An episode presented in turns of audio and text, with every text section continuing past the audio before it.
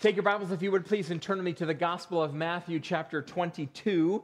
Matthew, chapter 22 is where I want to direct your attention this morning. We're going to read from uh, verses uh, 34 to 40 in Matthew, chapter 22. Matthew 22, 34 to 40. If you have noticed that we have slowed down to a glacial pace as we're working our way through Matthew, you are correct about that. I keep talking about how at the end of the week that we're in in the text, Jesus will be crucified and rise from the dead.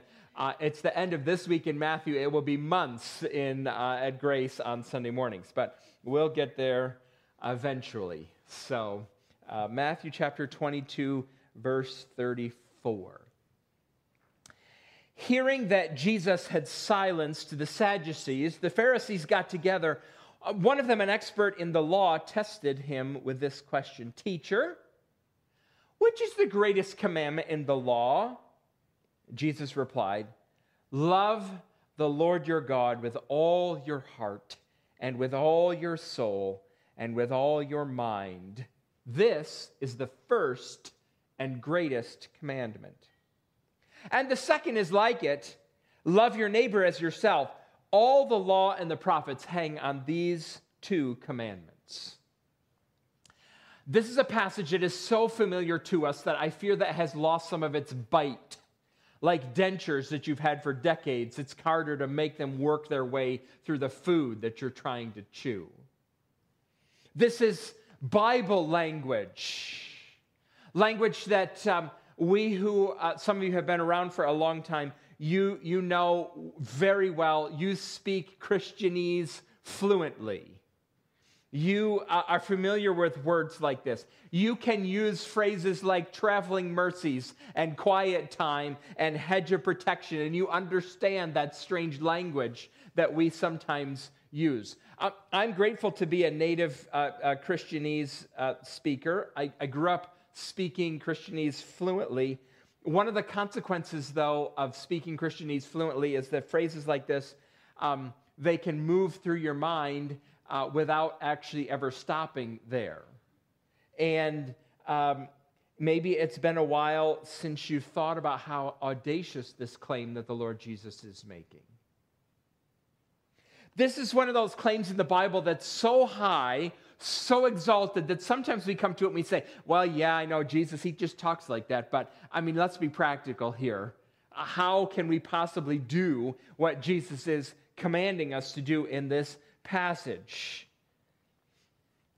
All these things contribute sometimes to make this command, which Jesus identifies as the greatest one of all, have little practical value. We read it and we say, been there, done that, bought the t shirt, it's in the pile somewhere. But this is the greatest commandment. We sit up a little straighter when Jesus talks like this. Jesus and this teacher, this expert in the law, are talking about the 613 commandments that Moses gave in the Hebrew scriptures. There, 10 of them are the 10, you know, the big 10, 10 commandments. And then there were 603 more. And the expert in the law says, which one of these is the greatest? And Jesus says, all the other commandments hang on these two that I'm going to tell you. The context, of course, of Matthew 22 draws even more attention. This is a battle of wits. We've been talking about this. A battle of wits between these religious leaders in Jerusalem and Jesus. They're trying to make him look foolish. They're trying to make him look incompetent. They're trying to make him take a position so that he gets himself into trouble, either with the crowds that are following him or the Roman government that has the power to um, execute him. You can see how this passage, this paragraph, that we just read emphasizes that. Verse 34 says that the Pharisees got together. It's an interesting phrase. Actually, it's the, the, the same Greek words that are used in Psalm 2 2, this great psalm in the Hebrew scriptures that talk about the opposition that human beings have to God. Look at Psalm 2 2. It'll appear on the screen here in just a minute. The kings, there it is, the kings of the earth rise up and the rulers, here it is, band together against the Lord and against his anointed. Just like in Psalm 2, when the kings of the earth are gathering together to fight against God, to try to oppose God, so here in Matthew 22, the Pharisees are getting together. It's not going to work. They're trying, it's not going to work. Then, verse 35 tells us that this expert in the law tested him. We've seen that word before. It's a, it's a tricky question. He, he, he's trying to, to, to trick Jesus, to deceive Jesus, to trip him up. I haven't mentioned this before, but we've been looking at, at, Matthew 22 and the questions that are here. There are some New Testament scholars who see parallels between these questions in Matthew chapter 22 and, and a Passover traditions. Um, remember, this event happens just a few days before the Jewish Passover. And there's a tradition at Jewish Passover about how families celebrate. There's a script that they follow when they eat this very elaborate meal. And a father, the father is the leader of this. And during the Passover meal, the three, there are uh, questions that are asked, a series of four of them. Uh, the first three are asked by sons, the sons. One of the questions is the question about the interpretation of the law of Moses. One of the questions is kind of a scoffing question. And one of the questions is a sincere question that the son asks. And then the last question is the one, a question that the father himself asks. And, and that does fit this pattern pretty well in Matthew chapter 22. There's a question about the law. We've read that. There's a, a scoffing question. We've read that one. There's a, uh, maybe this is the, this more sincere question. And then the Father, or actually in this passage, Jesus asks the question. Notice that um, this puts Jesus in the father role in this scene. Considering it's a battle here of wits, it kind of makes me ask that question or think of that question Who's your daddy now? Jesus is the father in this passage, and who's your daddy now? You, you ask that question when you school somebody, when you teach them a lesson when you show them that you're superior. Who's your daddy now? Jesus is. Now, more eloquently, you also could maybe think of Isaiah chapter 9. Christmas is coming. We're going to read, I'm sure, at least once, the prophecy from Isaiah 9. For unto us a son is born, a child is given, and, and his name, what, what are we going to know him as? Wonderful counselor, mighty God, everlasting Father, Prince of Peace.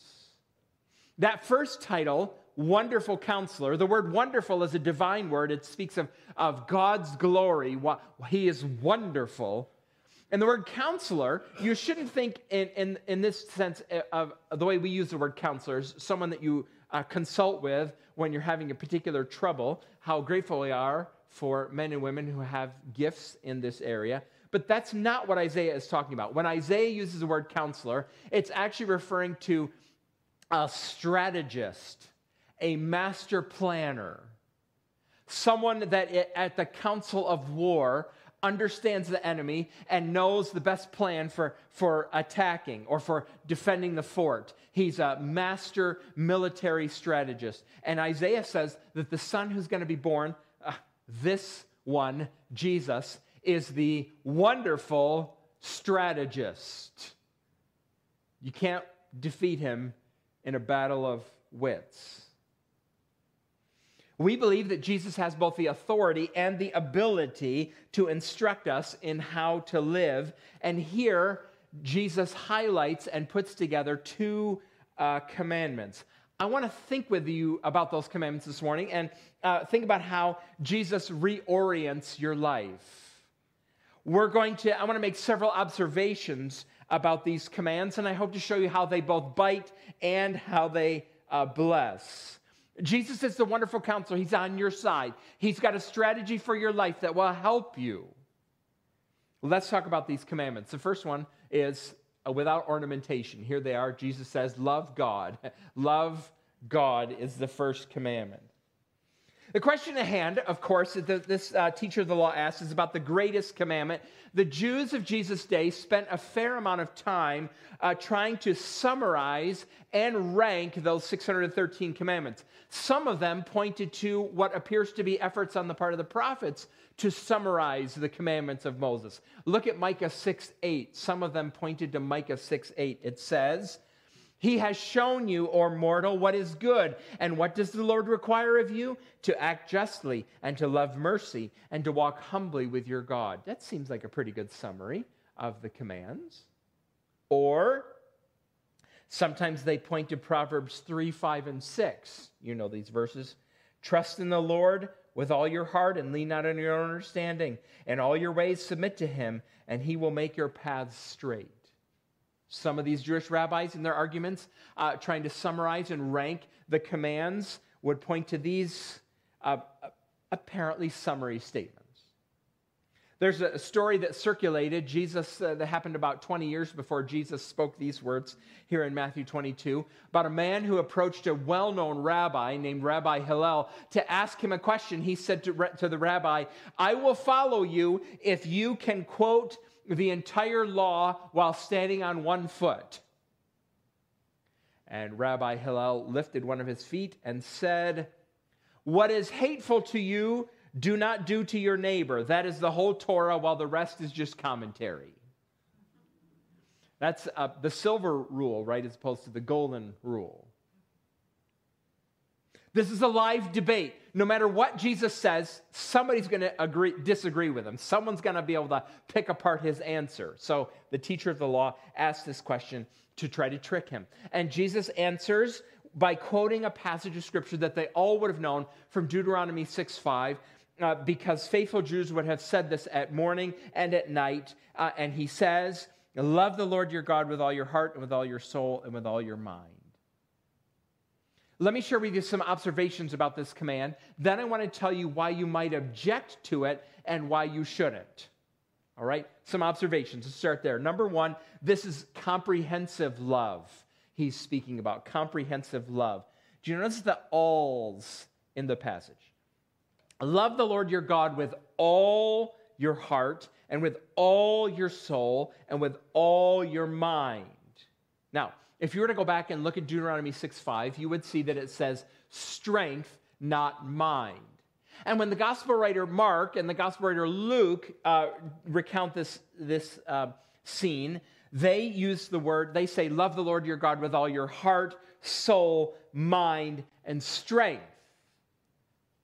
There are some uh, Bible scholars, and it, it's a useful discipline, who try to take this command up and, and, and parse these things out, these four things. What is your heart? What is your soul? What is your mind? What is your strength? There's, there's usefulness to doing that, but I, I, the phrases, they overlap with one another quite a bit.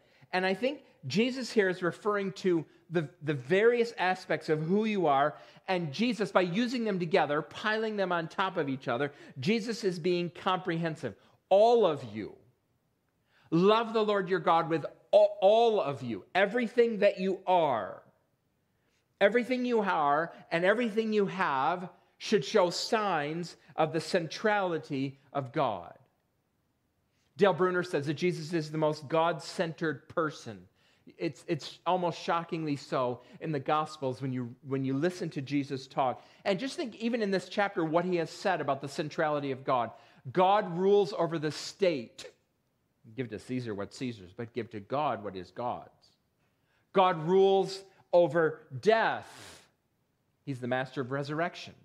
God rules over marriage. He has the right to define the parameters uh, uh, and meaning of marriage. God is central. And, and this love is comprehensive for him, it, to show up in every part of your life. Now, um, Jesus helps us a little bit, little bit here with, with thinking about aspects. And, and here's a suggestion for you when you think about this command and how it might run through your life. Um, I, I made a list of of the various aspects of my life. Your list might be a little bit different than mine, but here are some of the aspects of my uh, life that I'm thought of. There's my work, my marriage, my parenting, my hobbies. I don't have hobbies because I have children. Uh, my social media, my entertainment, my finances, my diet and exercise, categories of my life, broad categories. Think about the broad categories of your life, and then um, grade yourself on a scale of one to 10. How central a role does God play in each of these areas of your life? Is there enough evidence in your life? Is there something unexpected in those areas that has to be supernatural. It's not explicable by any other means except the fact that God is central to your life. When you do that, you might be discouraged. Um, the reformers, today's Reformation Sunday, Martin Luther, the chief use that he put these commands to is to show his listeners, his readers, how far short of the glory of God they have fallen, how sinful they were. Do you love God in every area of your life? Is He central to your life? Oh. Luther said, Great commands equal great obligations, and the greatest of commands reveal the greatest of our sins. Comprehensive love. Second, this passage, uh, Jesus is talking here about affectionate love. Affectionate love. This includes, this love here includes your feelings and your emotions, your passions. Jesus did not say, notice, um, submit to the Lord your God with all your heart, soul, mind, and strength. He didn't say, serve the Lord your God with your uh, uh, uh, heart, soul, mind, and strength. He didn't say, worship the Lord your God with all your heart, all your soul, all your mind, and your strength. He said, love. Now, this is the challenge is getting harder here. He, he's not only talking about a love that is wide, comprehensive, but one that is deep too. Sometimes this frustrates us because we read the Bible and we think, well, how, how in the world does the Bible presume to command us to feel certain ways? How does it do that? And, and so, because you can't command feelings, we, we sometimes minimize this command as if uh, love is doing what's best for someone else, whether you feel like it or not. Love is doing what's best for someone else. That's what we say love is. But that, that will not do. Because look how um, Jesus speaks about love in Matthew 6 24. In Matthew 6 24, he's talking about uh, loving God and loving money, and that you can't do that. Look what he says, Matthew 6 24. It says, No one can serve two masters. Either you will hate the one and love the other. What's the opposite of love, according to Jesus? Hate. And is hate a feeling word? Well, you bet it is. No one can serve two masters. Either you will hate the one and love the other, or you will be devoted to the one and despise. Is despise a feeling word? Absolutely, it is. Despise the other. You cannot serve both God and money. The opposite of love is hate, and hate is clearly an affectionate word, and love is clearly an affectionate word. And if this is true, that Jesus here is commanding our passions, our affections, maybe you can understand even more why Luther thought this is a good place to talk about our failings. Is your love for God affectionate, passionate, warm, enthusiastic? That's a miracle. It's a miracle for that to be true. It's something that requires supernatural intervention. It's affectionate love. Third, it is responsive love. Responsive love that he's talking about. Luther's favorite word in this command is the word your. Not the your heart, your mind part, but the your God part. Love the Lord your God. Jesus doesn't say, love the Lord the God or love the Lord a God. He says, love the Lord your God, as if your love already assumes that you have a relationship with Him. He created you, He sustains you, He loves you first. He's your God, and your love is a response to His love.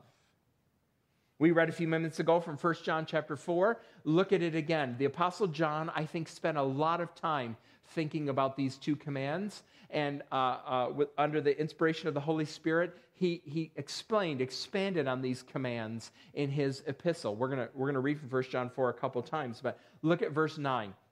This is how God showed his love among us. He sent his one and only Son into the world that we might live through him. This is love, not that we loved God, but that he loved us. He loved us first. And he sent his Son as an atoning sacrifice for our sins. He loved us first, and our love is a response to his love. Jesus is speaking about love that's, that's responsive here. And I know what some of you are thinking, and if you're not thinking, you should be thinking it. What sort of God would demand this sort of love? Is, is God being selfish here that the greatest commandment is that you love Him? Is He being self centered? Just think about this. If uh, you and I uh, started to develop a uh, friendship. We started to hang out a little bit. And, and I, I sat you down and I said, You know, I like being your friend, but there's something that you need to understand about friendship with me. The most important thing about your friendship with me is that you love me with everything that you have. If you want to be my friend, if you want to have a good relationship with me, your life has to center around me.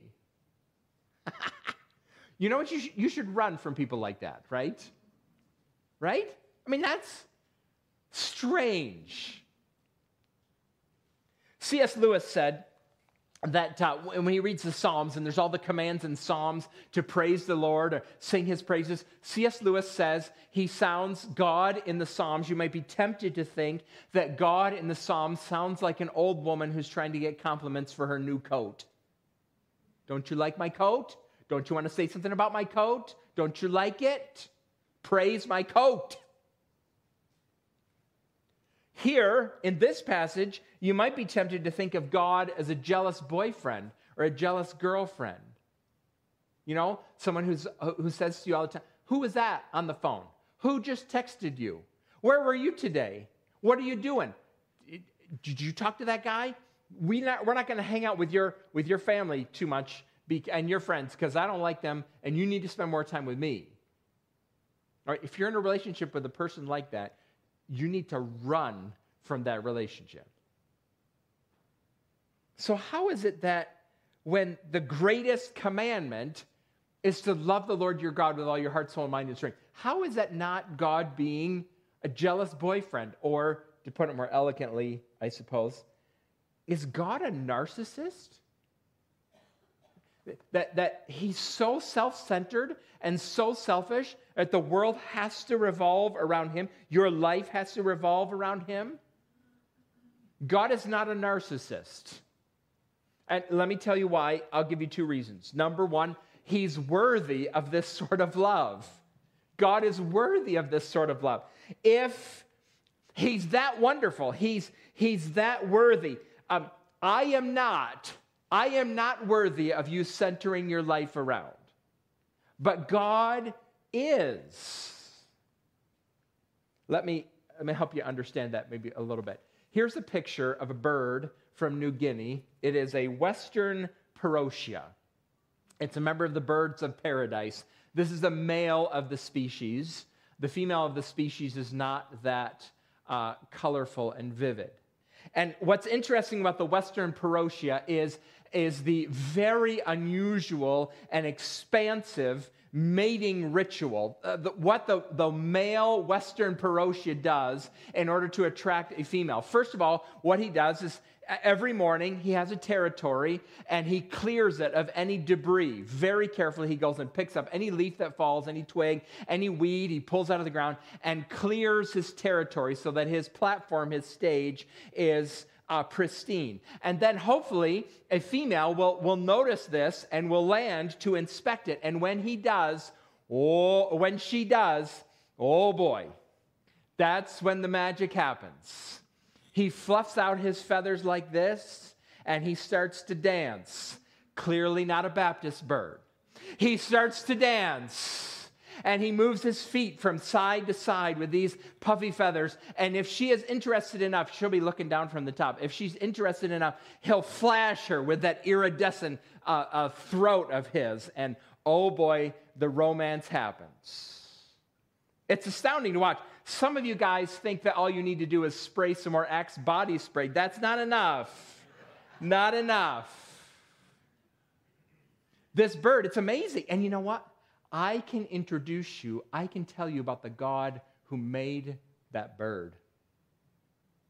He is the God who also made a blue whale and, and Mount Everest and pine trees and golden retrievers. I can introduce you to this God who created everything that exists. It took him about a week.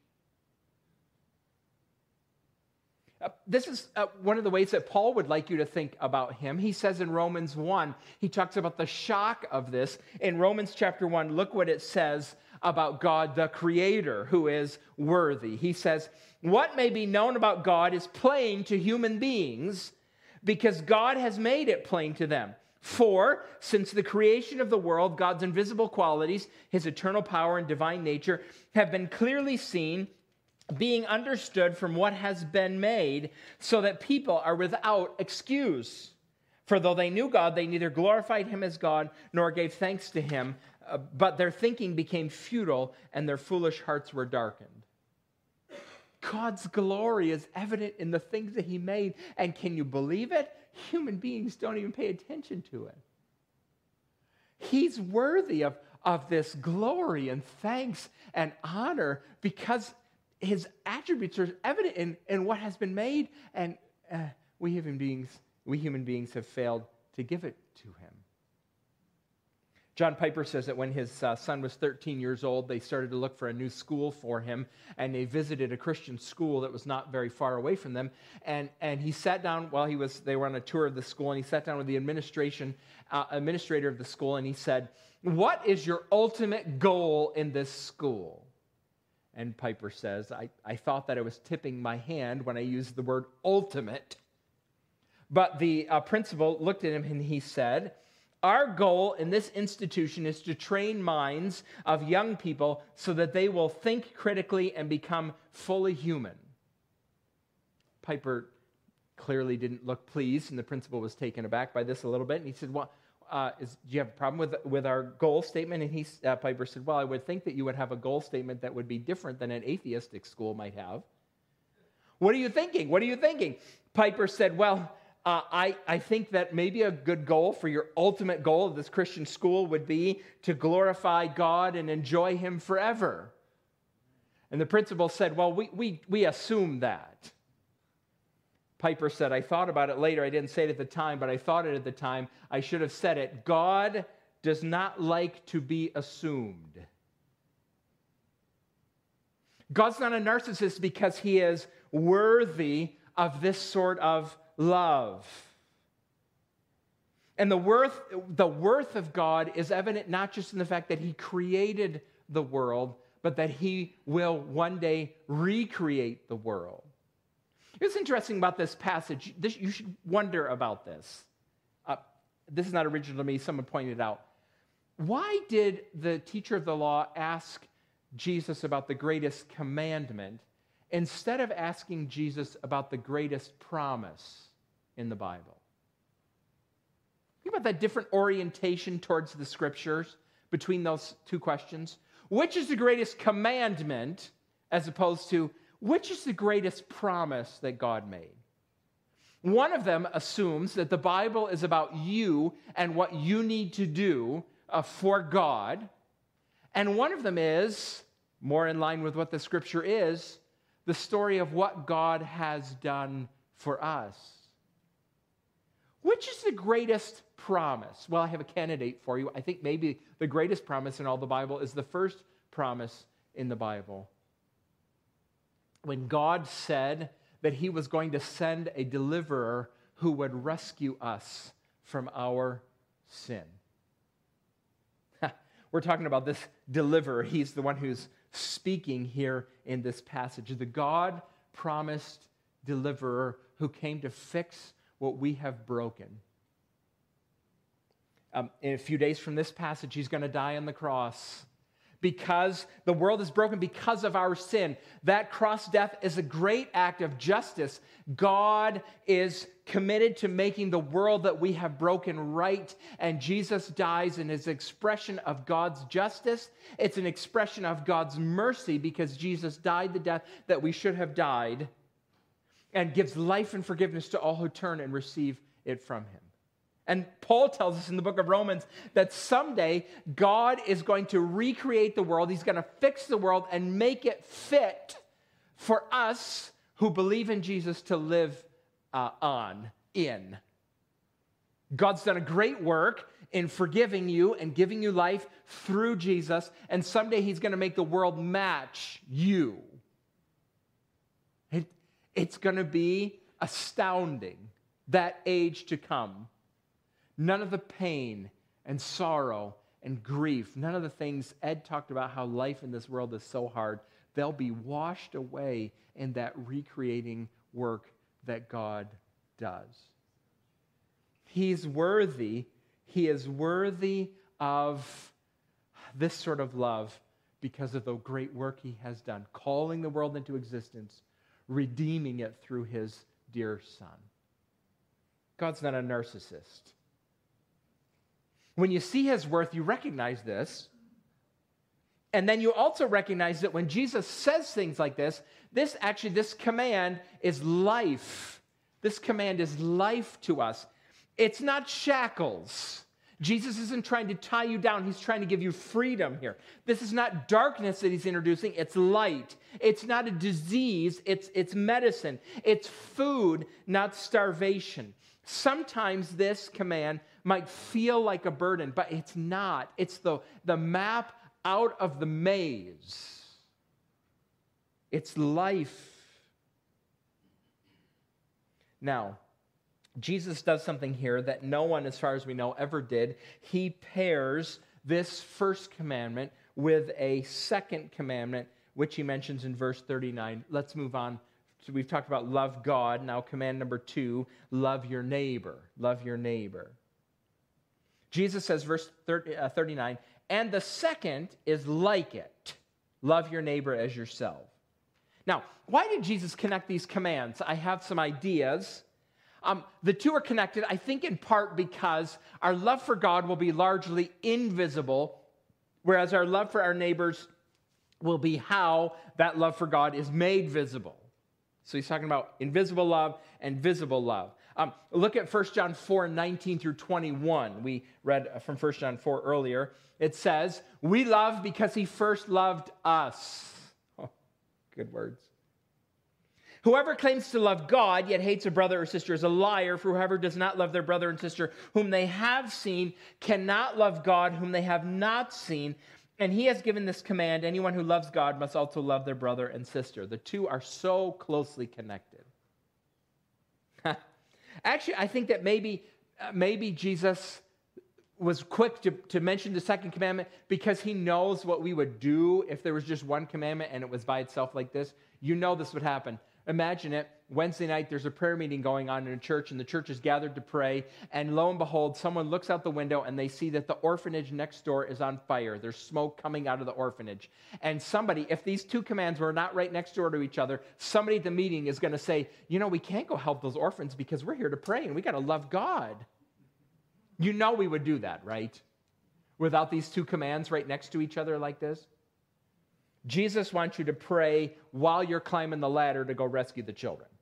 And pray while you're wrapping the blanket around some poor kid who's been rescued from the orphanage. It's good that these two commands are right next to each other because we'd have all kinds of trouble. He knows, Jesus knows what we would do about this, with this. The order is important. Love the Lord your God with all your heart and soul, mind, and strength. And the second command is love your neighbor as yourself. C.S. Lewis said these very famous words about this in a letter that he wrote. He said, When I have learned to love God better than my earthly dearest, I shall love my earthly dearest better than I do now. Insofar as I learn to love my earthly dearest at the expense of God and instead of God, I shall be moving towards a state in which I shall not love my earthly dearest at all. When first things are put first, second things are not suppressed, but increased. Now, a couple observations about this love. It is specific love. It's specific love. The text says, Love your neighbor, this specific love. And the word specific love are going to appear on the screen right now. Specific love, your neighbor. Love your neighbor, not humanity in general, but specific your neighbor people. There was a book that came out maybe 15 or 20 years ago, and it was a biography of Mohandas Gandhi, the, the great leader in India for Indian independence. And one of the reasons that this book was so controversial is that it described how Gandhi would talk about love for humanity, but up close and personal to the people he knew, his family members, his friends, his working associates. Gandhi was a, a miserable, mean person. He loved humanity. It was people that he couldn't stand. Uh, be careful about being wildly compassionate towards people that are on the other side of the world if you can't take care of the people that are on the other side of the table. This is very specific. Real people in your life, people you see on a daily basis um, your the guy who lives across the street, literally your neighbor, your coworkers, your classmates, your teammates, your spouse, your children, the actual real people in your life. G.K. Chesterton helps us here. He said, Chesterton said, the Bible tells us to love our neighbors and also to love our enemies probably because they are generally the same people. Hmm. You notice how social media distorts this? Um, there's real people on social media, but, but the, the medium lowers the cost of caustic communication. It makes being brutal so much easier. Christian love, though, is personal, it's up close, it's face to face with real people, specific people. That person that you're thinking of right now that you really can't stand, that person. Don't look at them if they're in the room. Specific love. Second, sacrificial love. This love is sacrificial, it's costly. Jesus quotes here from Leviticus 19. I want to read a couple verses around the context of Leviticus 19 where it says, Love your neighbors yourself. Look at some of the verses here. It says, uh, verse 14, Do not curse the deaf or put a stumbling block in front of the blind, but fear your God, I am the Lord. Just think how practical that is. Don't try to trip up the blind that are around you. That's not love. Okay? Do not pervert justice. Do not show partiality to the poor or favoritism to the great, but judge your neighbor fairly. In the court of law, don't treat the poor better because they're poor. Don't treat the rich better because they're rich. Then, verse 16 Do not go about spreading slander among your people. Do not do anything that endangers your neighbor's life. I am the Lord. Think of how practical that is. Do not hate a fellow Israelite in your heart. Rebuke your neighbor frankly so you will not share in their guilt. It's loving to rebuke your neighbor frankly. Ooh. Verse 18 Do not seek revenge or bear a grudge against anyone among your people, but love your neighbor as yourself. I am the Lord. Don't take revenge. Don't bear grudges. Don't slander. This is hard. The standard in this passage, of course, is love your neighbor as yourself. That's the standard. Now, um, when I was in high school, it was the uh, peak of the self esteem movement. And, and one of the uh, great things about this passage was that Jesus is teaching that in order to love other people, that's what they said, in order to love other people, you have to love yourself first. And the reason you're such a mean cuss is that you don't love yourself. But if you would learn to love yourself, then you would be able to love others. So we got to talk about how you can love yourself. Hogwash. Jesus actually assumes that you already do love yourself. You do love yourself. Love your neighbor like you love yourself. Now, some of you are thinking, well, I don't love myself. I, I hate so many things about me. We should talk about this in greater detail some other time. But your um, hatred for yourself is actually love for yourself turned inside out. Let me explain. You, you love yourself and you love how awesome you are and how awesome you can be. And it frustrates you that you don't measure up to how awesome that you think you should be because of how awesome you are. You're really awesome, but you don't meet that high standard.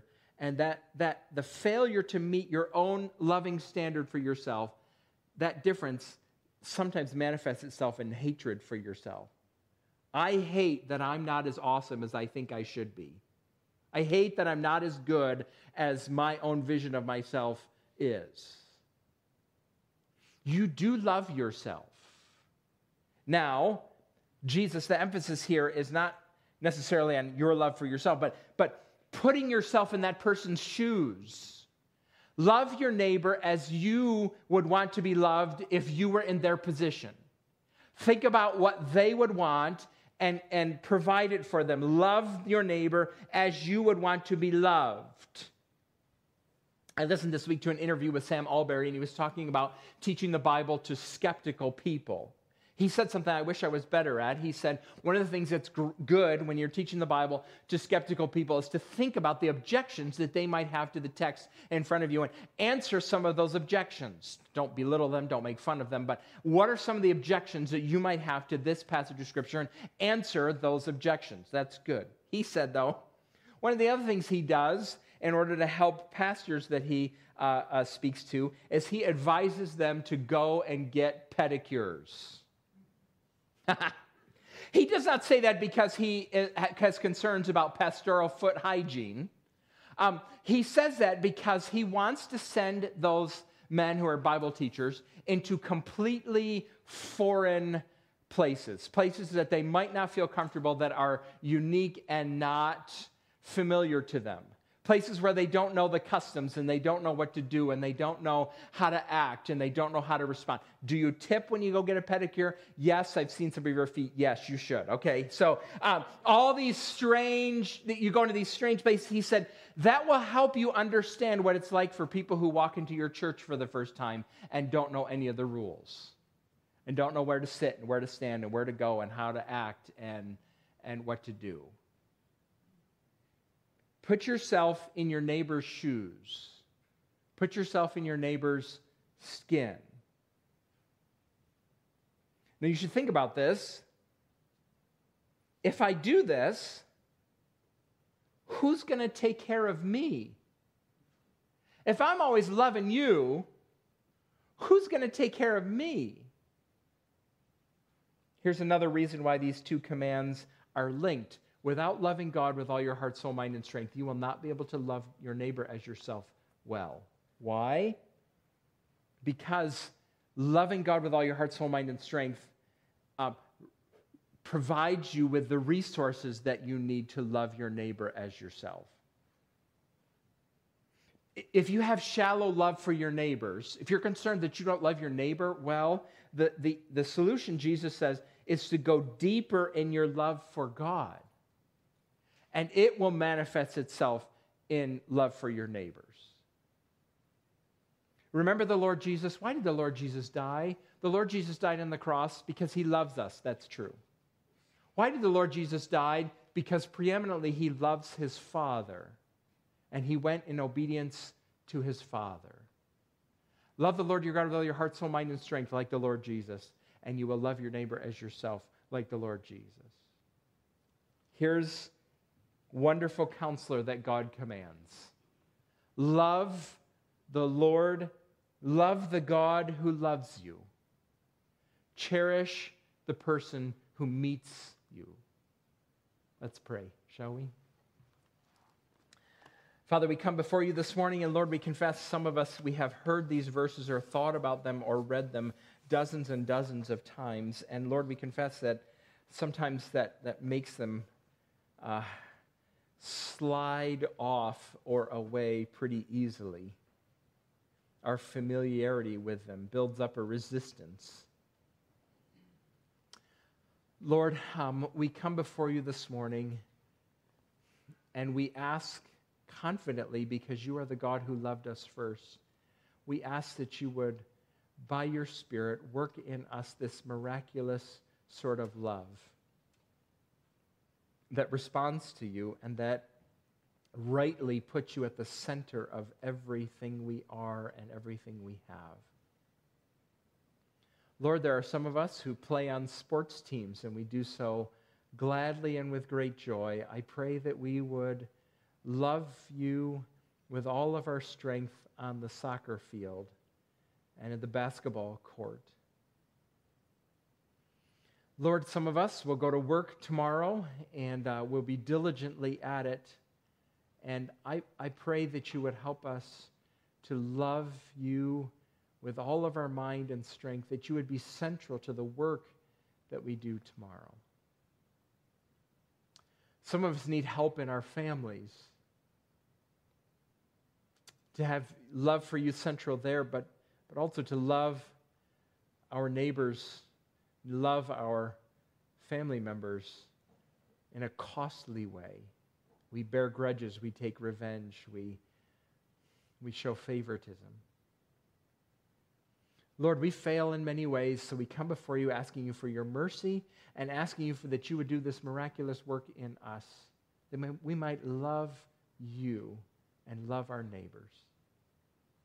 Even as we think, Lord, about that day that you come, will come, and recreate this world that we have broken. we will max out our love for you and one another on that day. Come quickly, Lord Jesus. We pray these things together in the name of the Lord, saying, Amen.